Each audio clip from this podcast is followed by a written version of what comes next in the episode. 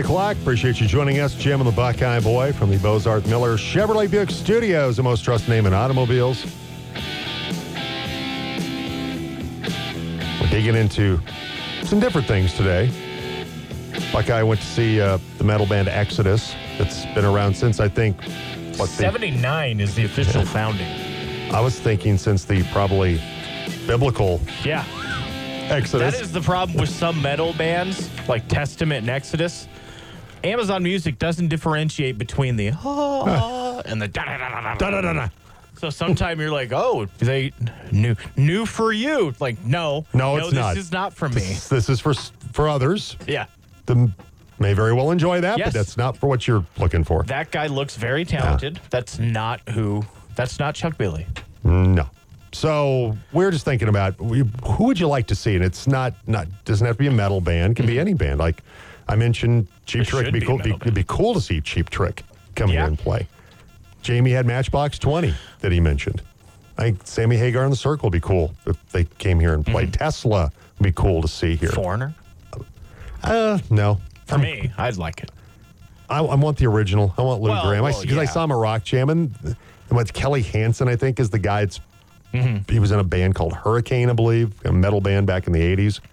It's all right. I saw him at Rock Jam years ago. I'd, I would have I would have loved to seen the original Lou Gramm Foreigner. Didn't get the chance to see that, unfortunately. Yeah, I agree with you there. Yeah, Yeah, well, good I mean, they were good. They were all right. Yeah. But but it wasn't the original. But but the Foreigner has played here Mm-hmm. in recent years. I know you're not a fan. I'd love to see Poison come back. That'd be great. I'd I'd be okay with maybe checking it out. Just you know, I'm not a huge fan of, of Poison, but It's a good time. You may, I mean, the music's not maybe class A musicianship, but is it is it fun- nothing? Is it nothing but a good time? it's a fun 55 minutes. is that an 45. unintentional? Little, Yeah, it was unintentional. Okay. I just blew right past it. it's all right. Yeah, it's, it's a it's a pretty decent, good Be okay. 45, 50 minutes. Be okay. Yeah. Be all right. I don't. Well, that's one I don't like. You, I you know Yep. some I don't think I'd pay for it. Bang through the hits and let's get out of here. Pitter patter. Get out of here at 10. We're all old, man. Bret Michaels wears the headband to hide particularly the, Brett, the yeah. hairline. Uh, also today with uh, Sean Lewis, now the new head coach at San Diego State. Buffs offensive He coordinator? just wants to stay in question the mark? Pac-12. Yeah. That's what it is. Oh. Exactly.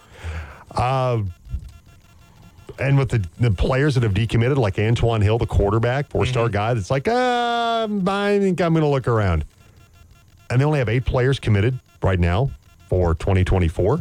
And December 20th is the signing day. And I get it. People say, well, Jim, there's the transfer portal. Yeah. It's where Coach Solves makes his hay. Doesn't solve everything about a No, program, though. Doesn't. And so, what are your are you concerned right now about the University of Colorado Buffaloes? Once again, we start out with this this statement though. They are dramatically better now than they were this time last year. Not even close. More wins, one to 4 Mm-hmm. More two two only two blowout losses. Lost some close games. Should have never lost to Stanford. That's that's where things really went wrong. Yeah, when they where blew that sideways. 28, 29 point lead. 29 nothing at the half. Yeah, blew that 29 nothing lead to Stanford. That's where things went bad.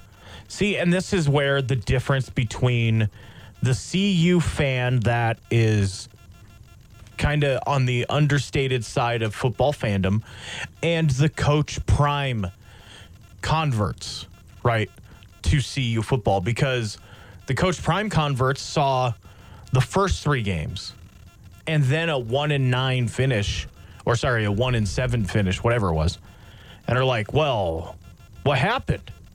Everything was great. This team is a disaster. And there's blah, blah, blah. But you have like Mike and Scottsdale who suffered through 1 and 11 last year. Yes, he did. Watching the play, air quotes, of that team that won one game and lost most of them by four touchdowns. Yeah, This is on, a on average, yeah. dramatically better CU team and much more enjoyable to. Even if they lose, they're much So more what lost like enjoyable by to watch. four, like an average of like 40 points per game Yeah. last year? They lost? because you could go into every game, maybe not the Oregon game, but every other game on the schedule was. Washington At State some point- smacked them around a little bit. But there was still a feeling of w- walking into the stadium, like, you know, if we play well, we can get this team. well, yeah, and the feeling was that they should probably Mm-hmm. at least compete, if not beat Washington State. You know, but Washington State was dramatically better. I don't think people really realized that. And that was a CU team that really, to be honest, kind of gave up at times. You could see in the second half of that game a little bit of Kareem Jackson in Miami, like, well, ah, he's going to score anyway, type stuff. You know what I mean? Right. But like against Arizona was three points. Oregon State was seven. UCLA was 12, but close. Stanford was a three point loss that they were up almost 30 points in that game. They beat Arizona State on the road. They were tight with USC at the end, six points to Utah. Like their last four games, not including the Washington State game, is 12, 19, 22, 28 points combined. That's usually what they would lose by per game last year. So for the CU fans that have been around for a while that, you know, are used to the 1 and 11s and the 5 and 7s and the 2 and 10s, this is a okay, we got something It's a, it's, a, here. br- it's a breath of fresh air. It's Yeah. a step in the right direction. And for four weeks, it was, like I said, the epicenter of the sports world, or The Rock was showing up, and Michael Irvin. College game and- day came to Colorado, Colorado State. Yes. And a year where normally we're like, no, nobody. Why? Nobody cares about that game except Yeah. if you're a Rams fan or a Buffs fan. Mm-hmm. But it became a nationally relevant game because of Because what? of Coach Prime. Because of Coach Prime. They went to TCU. They beat last year's national championship runner-up. Mm-hmm. And then here we go. And and so there was such a buzz about this team. And you have revisionist history on that TCU game too, because you now, three months later, you look back. Well, see, they were yeah, they were great. but back then it, nobody knew that. they were the defending you know national Runner-up. championship runner up. That, that's a, even though they lost some talent, that was still a team that was considered Mm-hmm. a a a, con, a potential contender in the pack in the Big Twelve. yes. You know, so like kind of a fringe contender. you have to separate the Coach Prime fans from CU fans when you get some of the, well, you know, there's panic in the streets here at Boulder. No, not really. The people that have been there since March, yeah, they're panicking because Coach Prime was, you know, whatever, like 30 and four. And now it's a little bit worse. But Buffs fans, seniors at that school are like, this is nothing. This is great. We won four. We might go next year and pay for the tickets at full price instead of the student discount.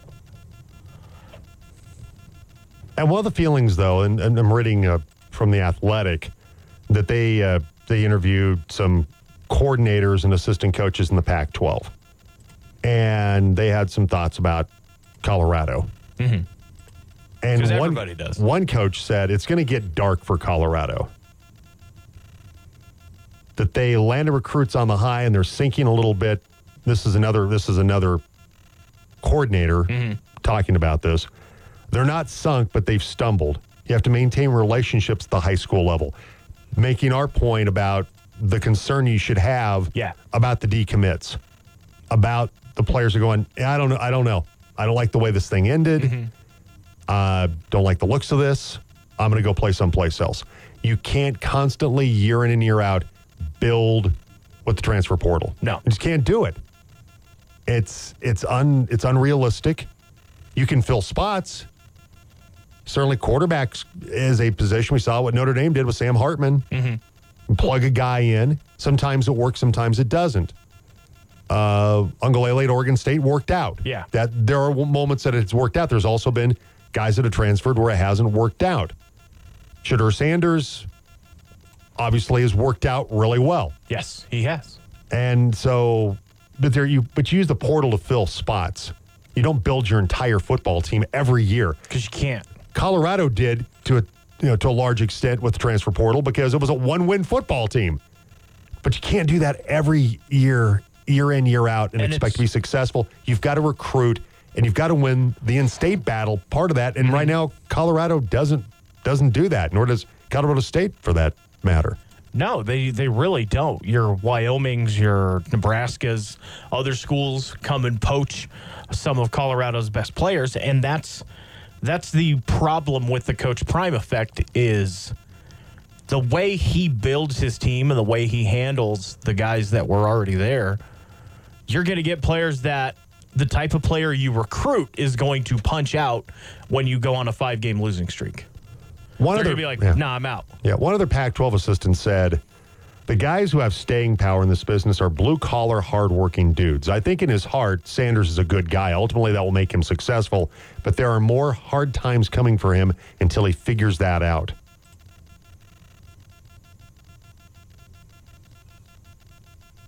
I think he puts the work in. I, I do think, though, that the point was made in this, you know, like the Utah game, for mm-hmm. example, and there are other moments throughout the season where clock game management, clock management, not great for Coach Sanders. The the Sean Lewis decision is I, I hope that does not come back to to be the demise of Deion Sanders, the coach of this team. Because you had a, a high octane offense with Sean Lewis. If if Coach Prime leaves, was the perfect candidate to slide into that spot mm-hmm. to be the next head coach. Already been a head coach. And and so I, I just think the way he handled that, he handled it terribly. To be quite honest. Look, the I hate to go Sean Payton there. Look, offense yards 565, 454, 418, 199 Oregon game. That's a little different. 564, 295 and a win against Arizona State, 532 against Stanford. Then Pat Shurmur took over. 242, 238, 339, 255, 262.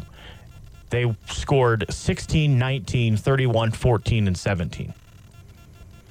And Like, here's did they regress that much as players? Also they lost all four games that Pat Shurmur was the offensive coordinator. Yeah. And then and you also because you had to basically demote somebody and they took Tim Brewster, the tight ends coach, who was working with Sean Lewis. Mm-hmm. They kind of had to take him out of the booth.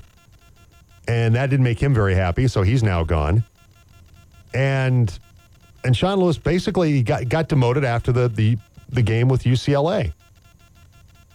Where Shedeur got smacked around. And, and that's when they because he's under a lot of mm-hmm. pressure. So how is that? How is that Sean Lewis's fault that Shedeur was constantly getting harassed? Would that not fall under the under the responsibility of Bill O'Boyle, Buff's offensive line coach? Yeah. How is how is that Sean Lewis's fault?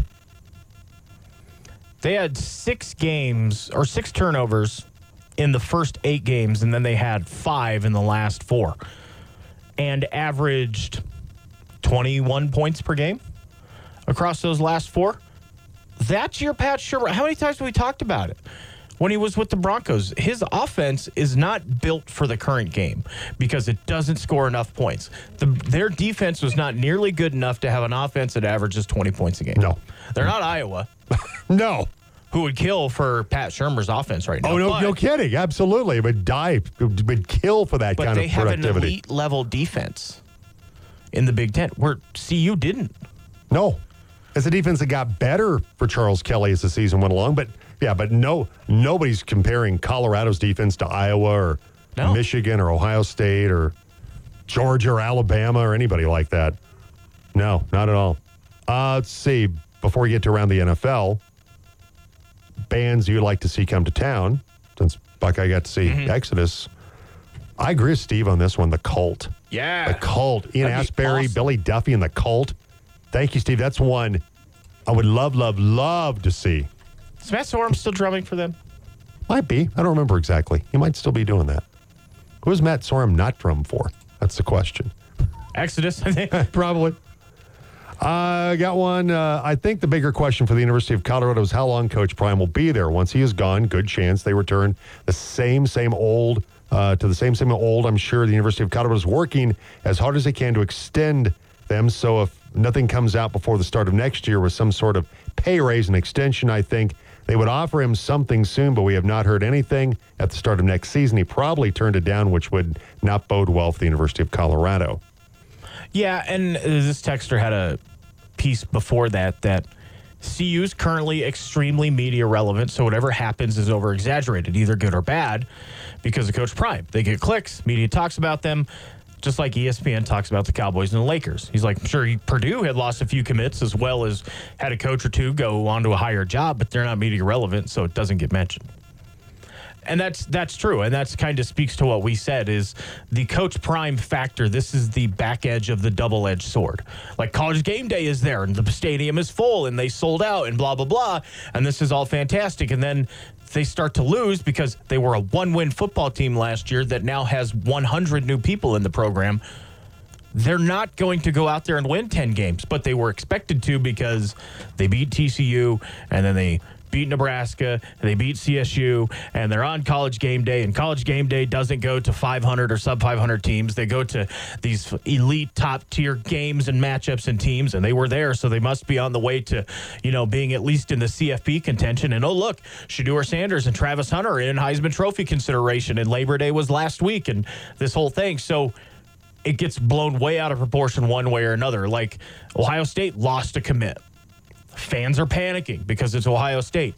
Pa- fans are panicking because they haven't heard about a Michigan commit signing his actual letter because of the Jim. Har- They're panicking. This happens all over the place. This texture is 100% right. Your media relevant teams, and Coach Prime makes the bus one of those, it's going to get blown out of proportion. Now, True. this is a 2025 but not next year. Not a guy who's going to sign down in the three weeks. This is a year and a half away. So But the concern is the eight that he only has Yeah. committed right now. It's it's not so much Antwann Hill down the road. Mm-hmm. Yeah, it's it's a mild concern, and, and the texture's right. Guys decommit all the time, but when you've only got eight committed guys right now, And you're right. That, part is the concern, but that's very low down the national totem pole. It's the five star decommitted. It's maybe because the five star learned that Nick Saban's going to be calling him next week or whoever. Uh, you know, Kirby Smart. and he's kind of seeing things at Colorado, and he's like, maybe it's not as Mm-hmm. not not the place I want to be. maybe I will have the same head coach for four years If he goes to one of those places, and not get very, fired. very likely, yes. All right, time for around the NFL.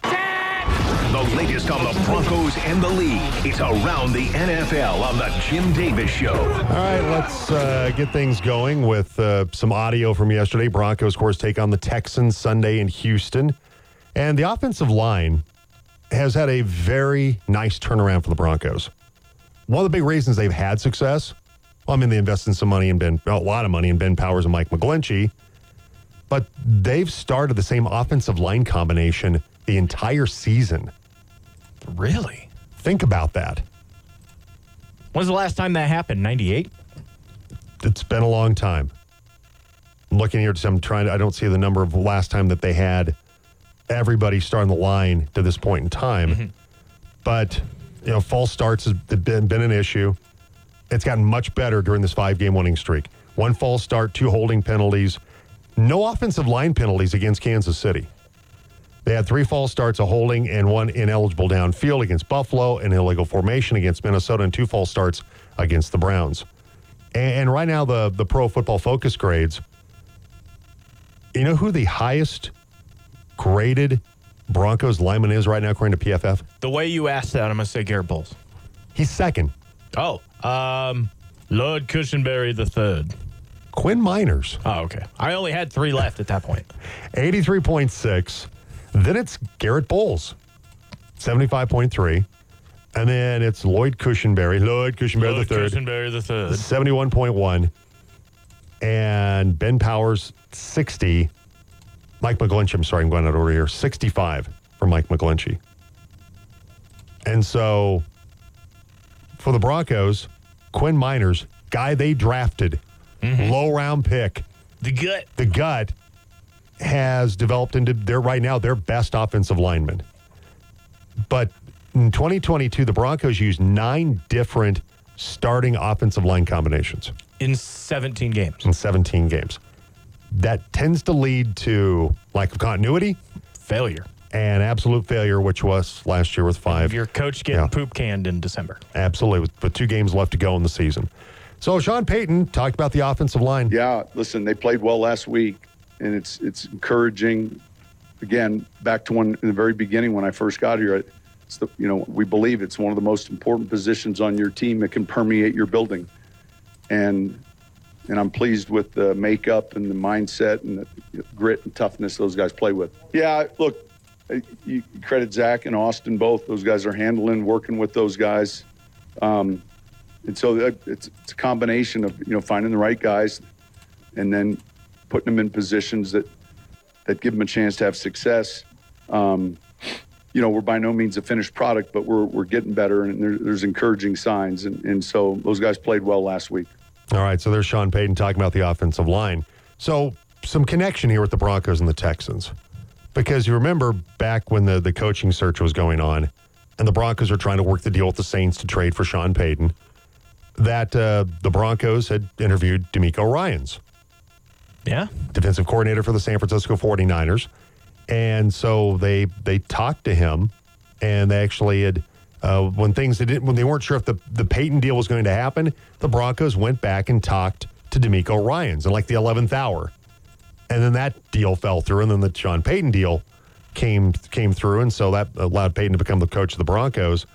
But um, you know, Greg Penner he refuted the report when he was asked about it during the news conference that they went back to talk to DeMeco Ryans.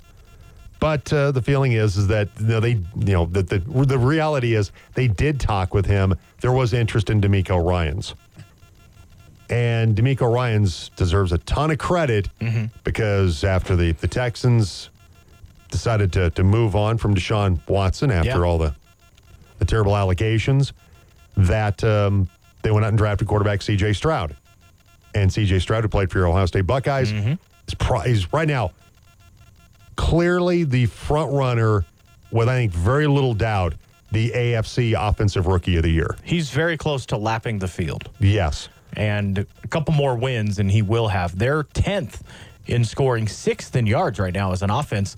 Last year, they were 30th or worst. Last two years, 30th or worst in both of those categories. And if the 2013 Texans aren't so bad offensively, the Broncos don't win Super Bowl 50 because it got both Gary Kubiak. He was uh, he resigned for health reasons because I would too at one and 11, and Wade Phillips was not a great interim coach going 0 for 3, and they both came back to Denver and won a Super Bowl. All right. So here's Sean Payton on facing a young, talented Texans team with led by C.J. Stroud. It is unique. He's playing well. When you watch him play, you feel like you're watching someone who's savvy and experienced. You don't feel like necessarily you're watching someone in their first year. He's confident. It's a dangerous team that way. You're you got young players, and I've been through it before with, you know, a draft where they have the young receiver Tank who's playing well, the defensive end from Alabama who's playing well, the quarterback, you know, and they're having success, and they're six and five, and and so you definitely see the explosives on tape. They've been down late, and come back. There's a confidence they have that certainly is contagious, and you can see that on film. But he's been impressive. All right. So that's Sean Payton on uh, C.J. Stroud and the Texans. So yesterday, by the way, to kind of wrap it up here, happy belated birthday to Danger Russ. Yeah, that's right. Turned 35 yesterday. And uh, Russ was asked about how he feels now that he's 35 years old. And Russ says uh, there's still plenty of gas left in his tank. I still got a little speed, you know. I still got quickness, you know. So I, I, I think I think the biggest thing is just, uh, you know, when you when you have a plan, you set out you set out to. it. I set out to it a long time ago. You know, it's a, you know, I think that um, it's a lifestyle. It's a 365 day mentality. Um, there are no off days. There are no, um, you don't have optionality on on trying to trying to be great every day. I think that's just got to be your mentality. So All right, so there's uh, Russell Wilson. Broncos at the Texans Sunday. Both teams are six and five. Pregame starts at nine. Kickoff at eleven on the Team Sports Network tonight. Pretty good Thursday night matchup. Seattle taking on the Dallas Cowboys. Pregame at five thirty on the team this evening. Coming up, Cody Roark with our Broncos uh, report. We'll uh, we'll dive into the Broncos and Texans with Cody. But uh, joining us right now to talk about sleep in heavenly peace and uh, their bedding drive, we have uh, Bill with uh, Sleep in Heavenly Peace. Bill, appreciate you coming in this morning. Thanks for for talking about your organization with us. It's great to be here. Uh, Sleep in Heavenly Peace is an organization here in Grand Junction that builds beds and gives them to families who have kids that sleep on the floor. And these are for uh, kids ages three to seventeen, for for children that don't have a bed of their own. And I know uh, Vern McGee that uh, does things with us here at the radio station, former Central coach. Uh, uh, Vern's involved in this. I know a couple times like, "Yeah, I might be a little late getting to the game because I'm, I'm building some beds today." But uh, but uh, your motto is "No kid sleeps on the floor in our town."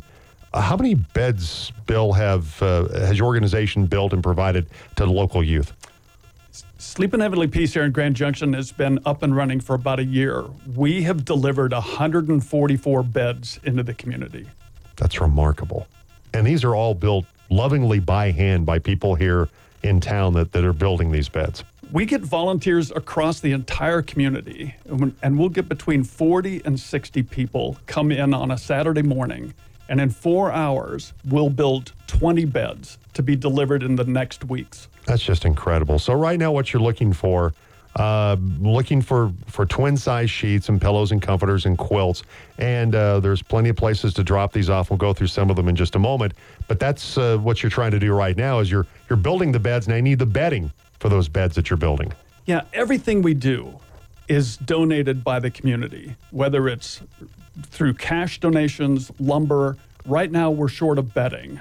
And so we're trying to get a bunch of beds delivered before Christmas and so we're looking for uh, bedding to complete this. When we deliver a bed, it's got a bed frame, a mattress, sheets, pillows, a comforter. It is ready to sleep in on the day we deliver it.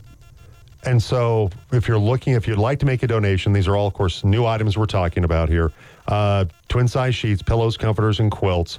Owl's Nest Quilt Shop, uh, Edward Jones' office behind Old Chicago Pizza, out at Central High School, Roman Family Chiropractic on Patterson. Crossroads United Methodist Church, Cameo Salon, the Fruita Copy Shop, and uh, Canode Insurance. Dave and the folks out there in Palisade, you can you can drop off those items there. And I appreciate you uh, inviting me in to, to talk about this. This is a great thing that we do for our community, and it's all done with community volunteers. So, Bill, if somebody's listening this morning, they're saying, hey, look, I, am pretty good with my hands. I, I, like to build things occasionally. I'd, I'd, like to help out your organization with this, uh, with this effort. Uh, how do they go about uh, volunteering for a Sleep in Heavenly Peace? So, our next build day probably is in middle of February, and you go to our website to find out the exact date. You can either uh, fill out a volunteer form there or you can just show up on the build day. You don't need any experience. We'll show you how to build a bed and we'll, uh, we'll appreciate your help in making a difference in our community. Absolutely. No kid sleeps on the floor in our town. That's uh, the motto of Sleep in Heavenly Peace. Once again, if you'd like to donate uh, bedding, uh, mentioned a lot of these locations uh, out in Fruita, the Fruita Copy Shop, out in Palisade Canode Insurance, uh, uh, out in the east end of the Valley Central High School, Roman Family Chiropractic as well, uh, among the uh, the drop off points for those items. Bill, been a real pleasure. Thank you so much, and keep up the fantastic work with uh, Sleep in, in Heavenly Peace. Uh, it's a really uh, great organization helping out kids have a have a good night's sleep. Thank you very much. All right, that's Bill from uh, Sleep in Heavenly Peace. We'll take a break. We'll come back. And uh, Mile High Sports and Locked on Broncos podcast host Cody Roark, our Broncos report, heads your way next on the Jim Davis Show on the Team Sports Network. Cuckoo, loony, and crazy. The Jim Davis Show on Colorado's sports leader, The Team. Talking Broncos with Mile High Sports Cody Roark on the Jim Davis Show. And our Broncos report with Cody Roark brought to you by Gallagher's Flooring and Modern Classic Motors. Covers the Broncos for Mile High Sports. Also, uh, Locked on Broncos podcast. Cody Roark with us. Good morning, Cody. How are you?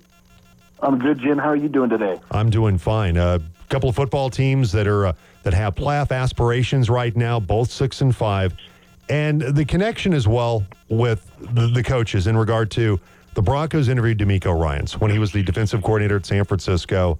Uh, the reports were the Broncos kind of circled back to him in the 11th hour when things were looking maybe a little dicey to, to make that trade for Sean Payton. Ultimately, Ryans goes to the Texans where he played, where he played. and, uh, has done a fantastic job there. Sean Payton comes to Denver. But uh, it's been an interesting transformation. Expectations were certainly much bigger for the Broncos with Sean Payton being there.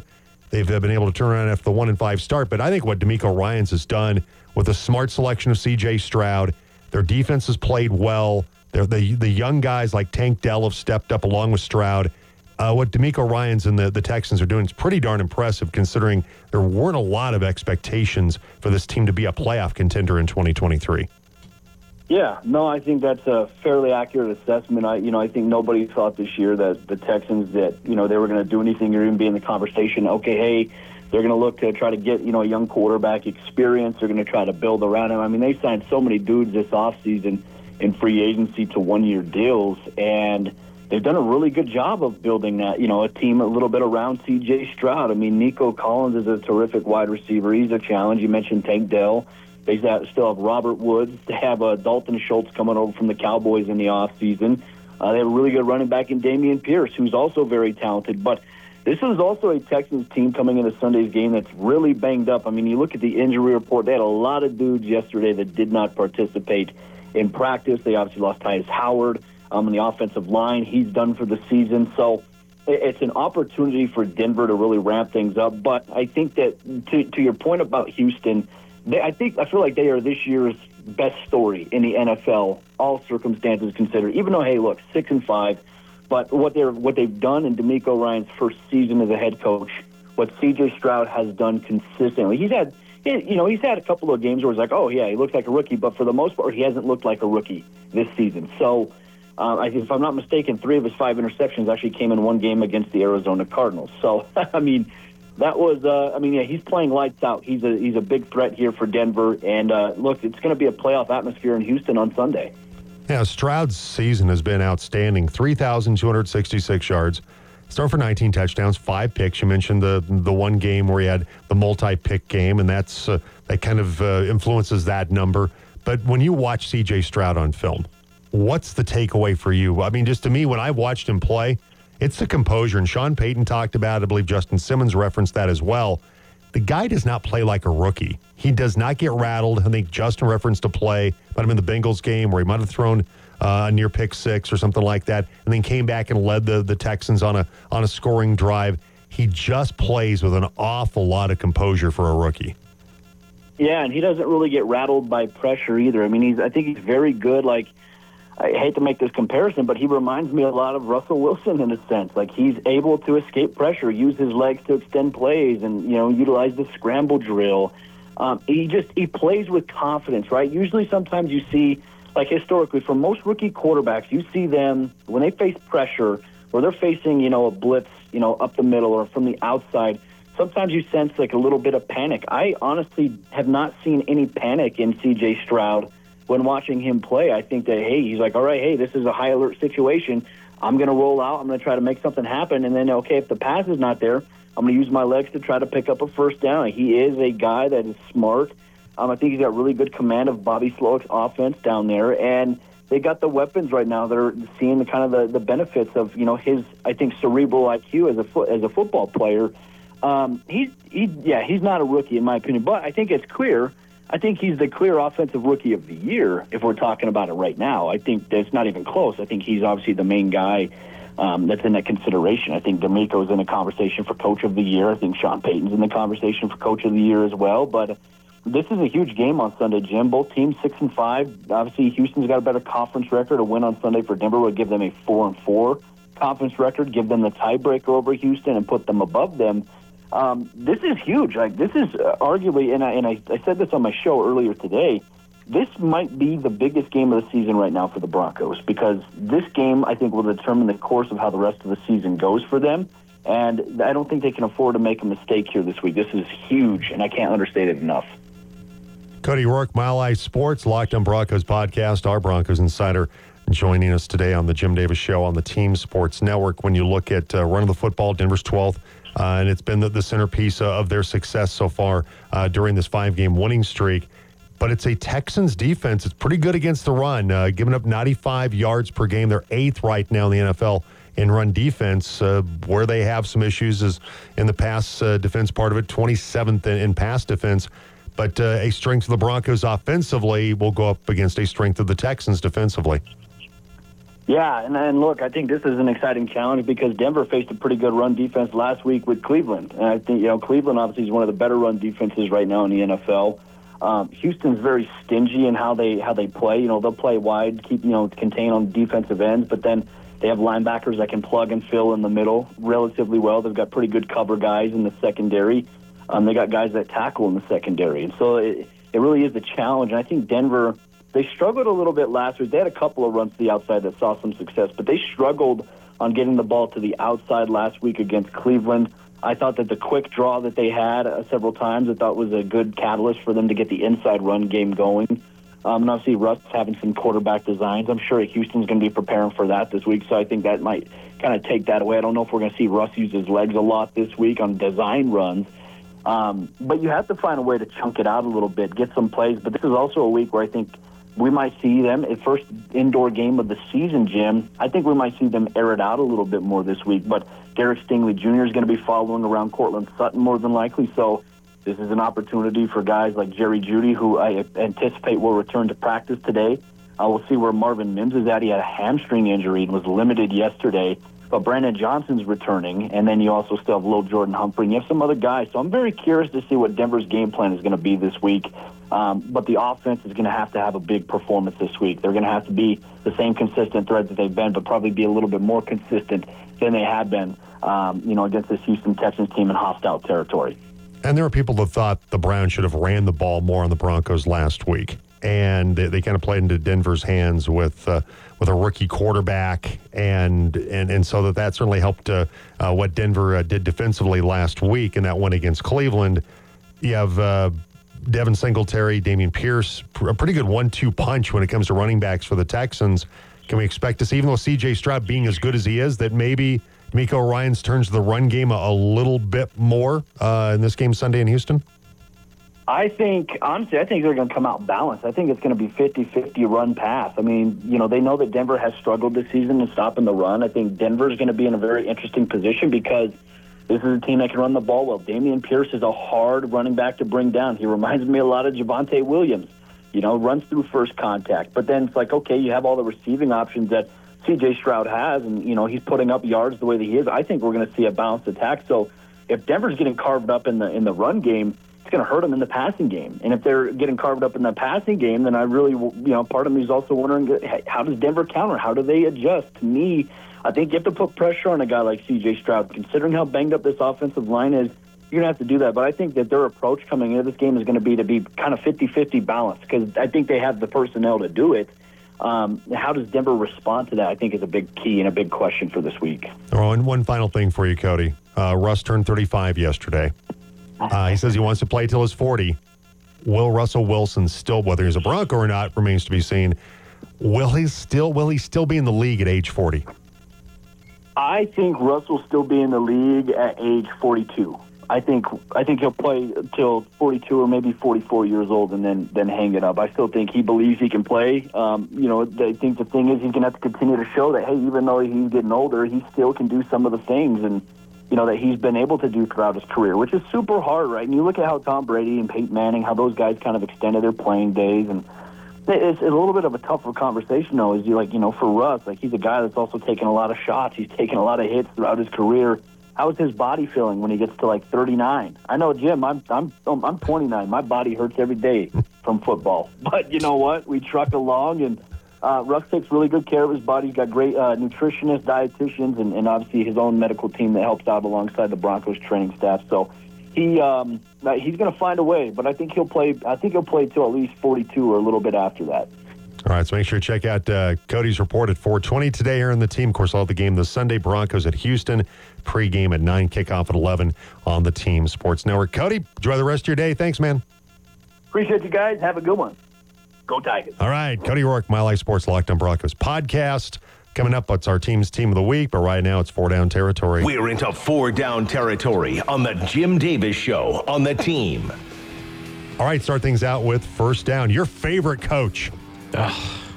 Coach Khakis. Big dumb khaki pants.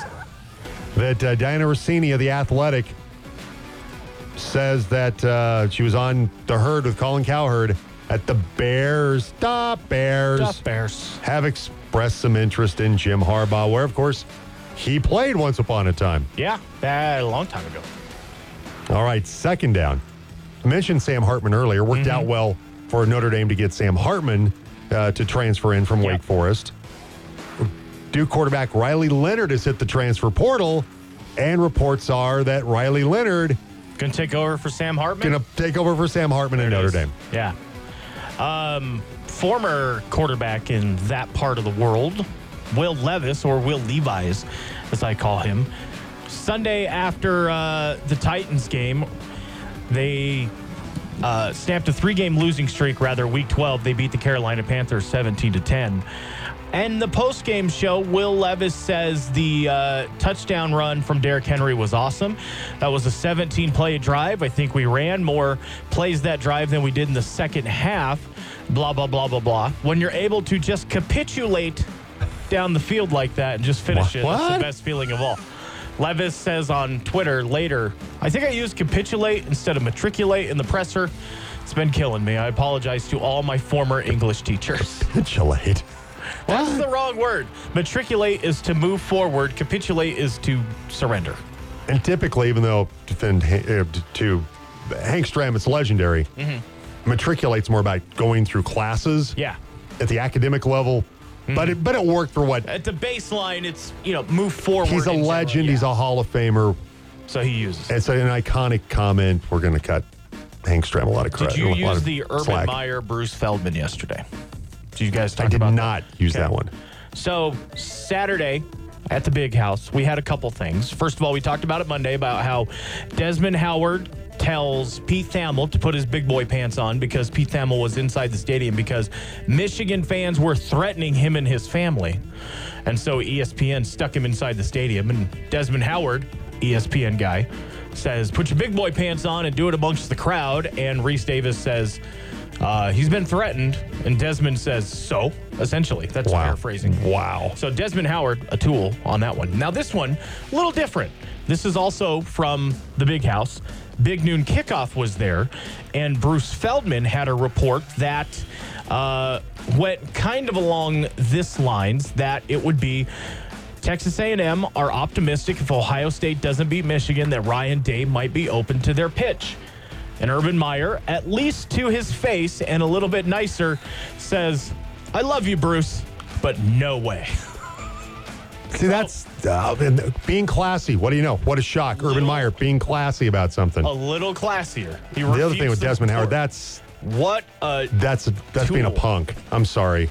What I- Desmond Howard did to Rece Davis, that's How do you not know, first of all, that that's going on? And then, two, when Rece tells you, hey, they're threats, and you say, I said, well, you know, most of the fans here are nice. All the fans here are nice. These fans aren't the ones threatening instead him. of saying, "How about hey, Yeah. knock that stuff off." You know, that's ridiculous. Don't I'm do that. 95% sure it was an ESPN thing, like, you're inside the stadium. Yeah, no kidding. All right, 845, our team's team of the week coming up next. It's the Western Slopes home of Colorado sports. Come on. This is the Jim Davis Show. It's the team's team of the week on the Jim Davis Show. All right, it's time for our team's team of the week. And this week, there was no other choice. When you have a team that has won its first state championship in 63 years, and they did it with an undefeated season, it was naturally going to be the Delta Panthers winning the 2A state football championship, uh, drilling rifle 54 to 14 last Saturday at Stocker Stadium. With us right now, Panthers head coach Ben Johnson, running back Talon Hewlett, and lineman Tucker Johnson and Xavier Martinez. Guys, thanks for coming on. First off, congratulations on a, a fantastic season and getting that first state championship since 1960. Ben, we'll, we'll start out with you. Uh, your guys were ready to play, no doubt about that. In that state championship game, they, they decided to move it to, to play at Stocker Stadium because of the, the travel concerns. Uh, I think you guys could have played it uh, on Mars, and the outcome might have been the same. Your kids were determined to win that game on Saturday. Yeah, well, thank you for having us on. You know, I thought we started really fast. We got up 20 to nothing on them. I thought our kids were really prepared. I sort of had that feeling in the locker room that they were very calm and that, that they'd been there before. And uh, I thought when the game started, they executed really well and uh, just played at a high level. And it was really nice to get a fast start against a good rifle team. And certainly the way Talon Hewlett played, and we'll talk with Talon in just a moment. MVP of that game, he had the, five touchdowns. That uh, Ty Reed is certainly a, a tremendous quarterback and make some big plays, had big plays, three touchdowns in the win against Rifle during the regular season. Was was the game plan that uh, a steady dose of Talon Hewlett in that game? Yeah, you know, we wanted to make sure we established the run. I thought we could run on them. Uh, in different formations, and Talon ran the ball well. And I thought the O line did a great job up front blocking, and I thought our receivers blocked really well in, in the perimeter. So, you know, with that combination of all three, everybody doing their job, it, it just led to uh, uh, good good running plays for us, and uh, then that was able to set up some of the play action stuff we could do in the passing game. We have Talon Hewlett with us, who had the five touchdowns and uh, was the game's MVP. Talon, uh, kind of take us through what that was like last Saturday. Uh, no doubt your best performance as a high school football player, 245 uh, yards in the game, the, the five touchdowns. That uh, you saved your best for last, uh, my friend, for the state championship game. Yeah, I just uh, I knew how bad we wanted it from the beginning, walking in the locker room, and I mean we were all pretty pretty stoked to be there. Having at Stocker, the atmosphere was insane.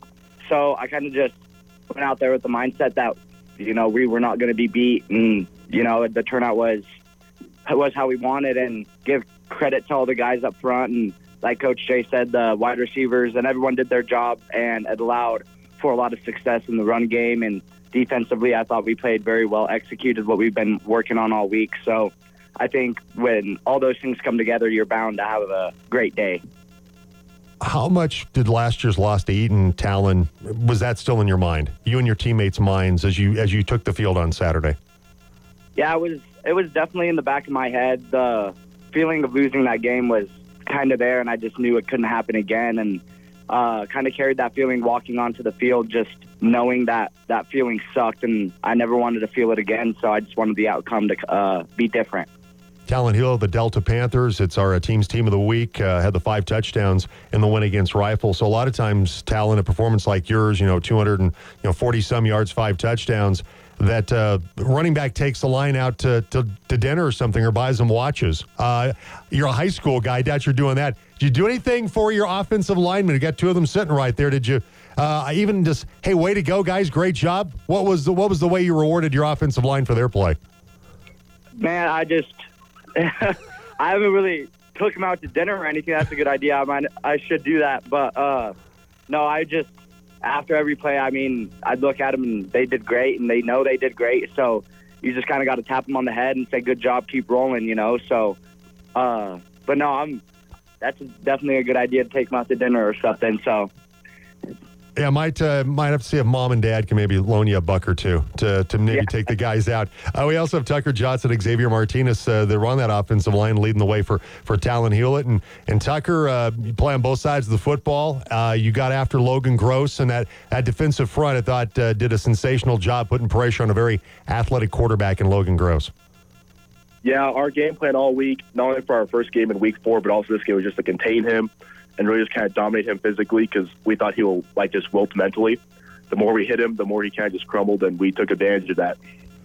That's a very experienced offensive line. You, Xavier Martinez, and your as your other teammates on that offensive line, kind of take me through the, the brotherhood that you guys uh, have had throughout the course of not just this season but previous seasons to get to this point. Because the success of the offensive line dictates, you know, how well you're going to have, uh, how good of a season it's going to be for your football team. Yeah, the brotherhood in our line is tremendous. We play with each other since we were in fifth grade, and you know most of us have been bar stars for three plus years, so we're very experienced in that front. Um, we kind of know what it takes to kind of dominate a defensive front, and we just knew we had to do that day, and we took care of business. Xavier Martinez also there from the Delta Panthers. Xavier, uh, just uh, you know, with this uh, this relationship, as Tucker talked about the brotherhood you guys have, what does this mean for this offensive line and for this football team to finally get that state championship, come up short a couple of times in, in state championship games. What does it mean to you and your and your mates to, to finally win a state championship? Uh, to me and everyone, I feel like it means everything in the world, especially to our community. Um, you know, we went on that drought for such a long time. To finally bring it home and see everyone's uh, like expressions and just see how happy they were, it was the best feeling in the world. What was the thing you thought when you knew, okay, this is in the bag. This is this is you know we're going to be state champions for the first time in 63 years. What was the first thing you said to somebody or thought when it was obviously going to be a, a reality for this Delta Panthers team? We need to pick our rings out. Like I was so excited to get the ring and start getting all that. Um, it, it feels surreal. It still doesn't feel real, but I don't know. It's a crazy experience to finally win it all. We're talking with the Delta Panthers uh, state championship football team today. Members of it: Talon Hewlett, Tucker Johnson, Xavier Martinez, and head coach Ben Johnson. So, uh, for you, Tucker, uh, basketball season's coming up with uh, with Coach Ames here soon. Uh, what does it look like for you in terms of college and, and Talon and Xavier? The same thing. What does the future look like, whether it's uh, football or not football? when you when you graduate in May, what does that look like for you guys? Start out with you, Tucker. Um, the future for me in college is definitely go play college football. Um, I'm not I'm not too sure where I want to go yet, but I know I have options, and I'm just going to wait and see kind of where where the path takes me. All right, Xavier, what about you? Uh, for me, I think this was kind of to wrap it all up. I think I left everything on the field on that state championship game, and I'm just going to further my education. Very good. Uh, Talon, what about you?